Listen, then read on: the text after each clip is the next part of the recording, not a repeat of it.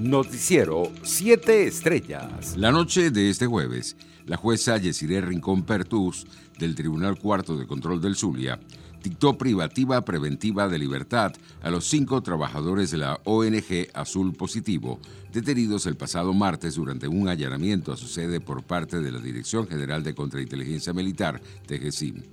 Los delitos imputados para los activistas de esta ONG fueron manejo fraudulento de tarjeta inteligente o instrumentos análogos, asociación para delinquir y legitimación de capitales.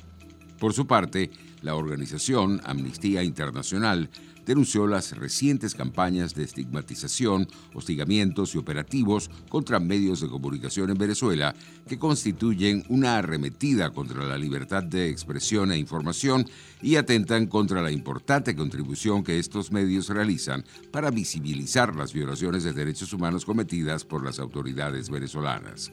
En otras informaciones, el gobierno de Palaos país insular ubicado en Oceanía, informó que un tanquero que cargó petróleo venezolano en las últimas semanas usaba una bandera falsa de ese país en un intento por ocultar su verdadera procedencia.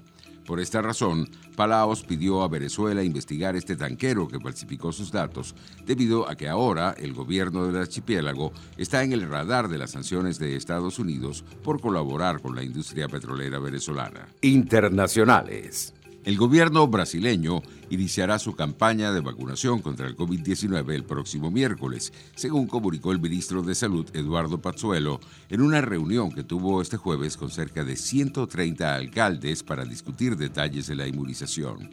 La fecha de inicio de la campaña fue revelada por varios de los alcaldes que participaron en el encuentro virtual en mensajes en sus redes sociales, pero no fue confirmada ni desmentida por el Ministerio de Salud. Los representantes locales admitieron que el comienzo de la campaña está condicionado a que la Agencia Nacional de Vigilancia Sanitaria autorice el uso de las vacunas en estudio en el país. Por su parte, la Fiscalía General de la República de México exoneró este jueves al general Salvador Cienfuegos, el exsecretario de la Defensa Nacional durante el gobierno de Enrique Peña Nieto. El militar volvió al país azteca a mediados de noviembre, después de ser acusado por Estados Unidos de cooperar con el clan de narcotraficantes de los Beltrán Leiva. El reclamo diplomático del gobierno de Andrés Manuel López Obrador obligó a Washington a retirar los cargos de narcotráfico y lavado de dinero, tan solo un mes después de haber sido detenido en el aeropuerto de Los Ángeles el 15 de octubre. En otras noticias, el hombre que irrumpió el pasado 6 de enero disfrazado de bisonte, con un gorro con cuernos y sin camiseta en el Capitolio en Washington y presidió momentáneamente el Senado estadounidense, pidió que el presidente Donald Trump le conceda el perdón. Así lo dio a conocer Albert Watkins, el abogado de Jacob Albert Chansley, también conocido como Jake Angeloi, un miembro del movimiento de teorías de la conspiración QAnon, que se hace llamar Yellowstone Wolf. En su canal de YouTube dijeron medios locales este jueves. Economía. Los precios del petróleo arrojaron resultados mixtos este viernes debido a que los sólidos datos de importación de China, el mayor consumidor de crudo del mundo, coincidieron con las preocupaciones en torno a las ciudades chinas que fueron cerradas debido a los brotes de coronavirus. El Brent bajó 3 centavos y se cotizaba a 56 dólares con 69 centavos el barril, después de ganar un 0,6% el jueves. Mientras, el crudo West Texas Intermediate subió 12 centavos y se cotizaba a 50 53 dólares con 69 centavos, tras haber subido más del 1% en la sesión anterior. Deportes.